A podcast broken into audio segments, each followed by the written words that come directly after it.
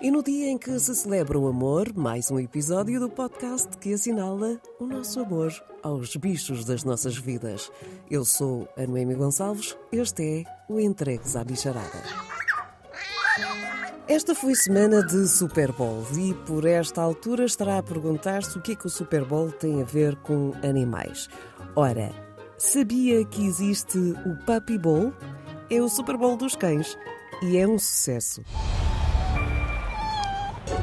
There looks to be some confusion on the field, though, and the players are heading toward the sidelines for some reason. Coach Furiani and Coach Shanahan look just as confused as we are, folks. Wait a minute. Is that what I think it is?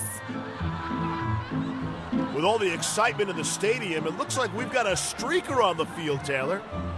Dan, the ref's got his work cut out for him today. he sure does. Hopefully, he can sort this one out with the entire world watching. No pressure. Hi.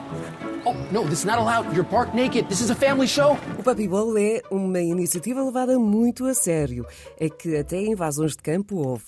Enfim, eu passo a explicar o que é que é isto. Há 24 anos que é organizada esta iniciativa que tem como objetivo encontrar famílias para cães e gatos que estão em abrigos e associações. Há duas equipas, há um campo e este ano, por exemplo, o pastor australiano Moose, do Giraffe, foi eleito o jogador mais valioso, após fazer o impossível para levar a sua equipa à vitória. Os Giraffe ganharam por 72-69 com vários touchdowns feitos por este patudo num jogo que durou 3 horas e que teve também uma invasão de campo. E agora, mais importante, a edição deste ano do Puppy Bowl contou com 131 crias vindas de 73 abrigos e associações espalhadas por 36 estados e territórios norte-americanos.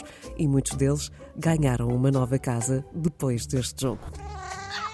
O Puppy Bowl, uma iniciativa americana, à americana, com cobertura televisiva e tudo, para promover a adoção de animais que vivem em abrigos e associações. Mas, doutora Sónia, Olhando agora para os animais que vivem na rua, há uma série de questões que se levantam e que se prendem maioritariamente com os gatos. Uma das mais frequentes é perceber se os gatos, após intervenções da área da veterinária, como por exemplo a castração, se devem ou não ser devolvidos à rua ao sítio onde previamente moravam.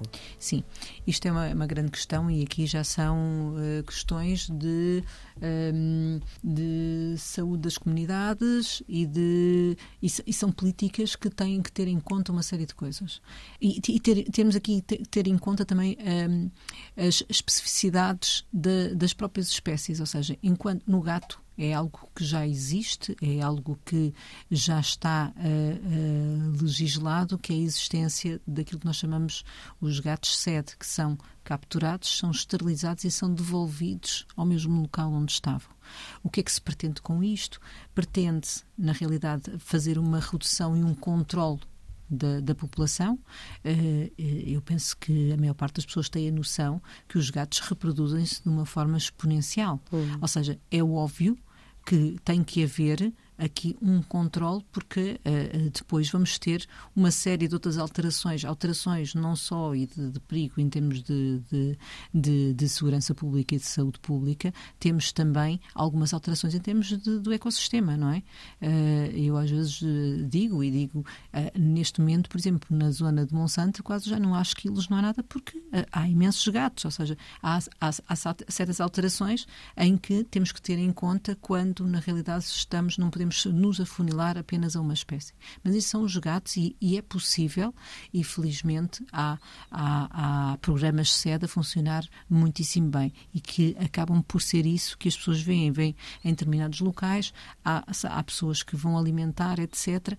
E acredita-se que são gatos que já estão identificados, ou o que se prevê e o que se quer é que sejam gatos que estejam esterilizados e que estejam identificados e que vivem ali no seu e que não há uh, grande problema, está tudo mais ou menos controlado lado. Uh, agora, nos cães, nos cães as coisas já não são bem assim.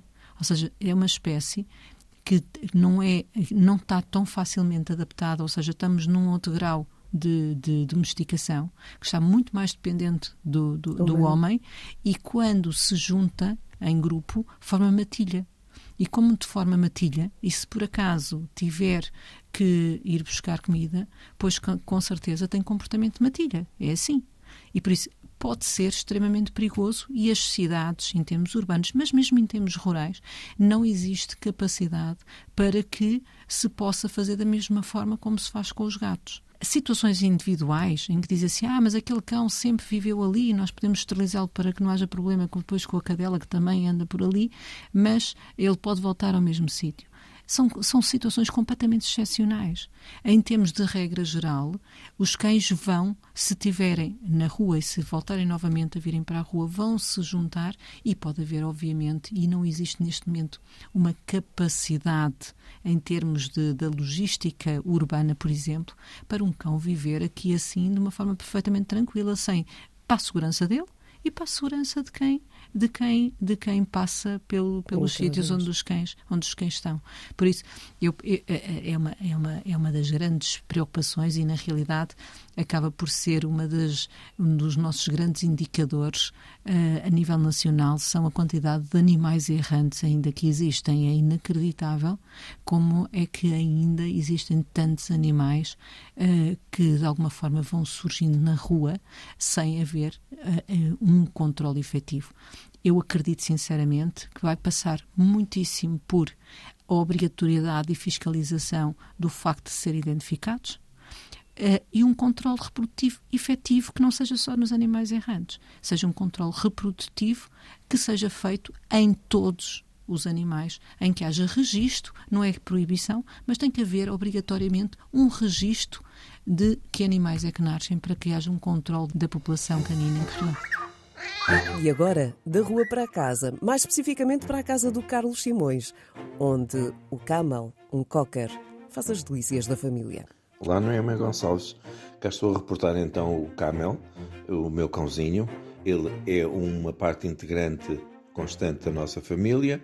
Começo por dizer que o Camel, um cocker oriundo de uma cadelinha cão d'água, não pura, nasceu a 22 de outubro de 2012 ele aparece por uma condição muito interessante.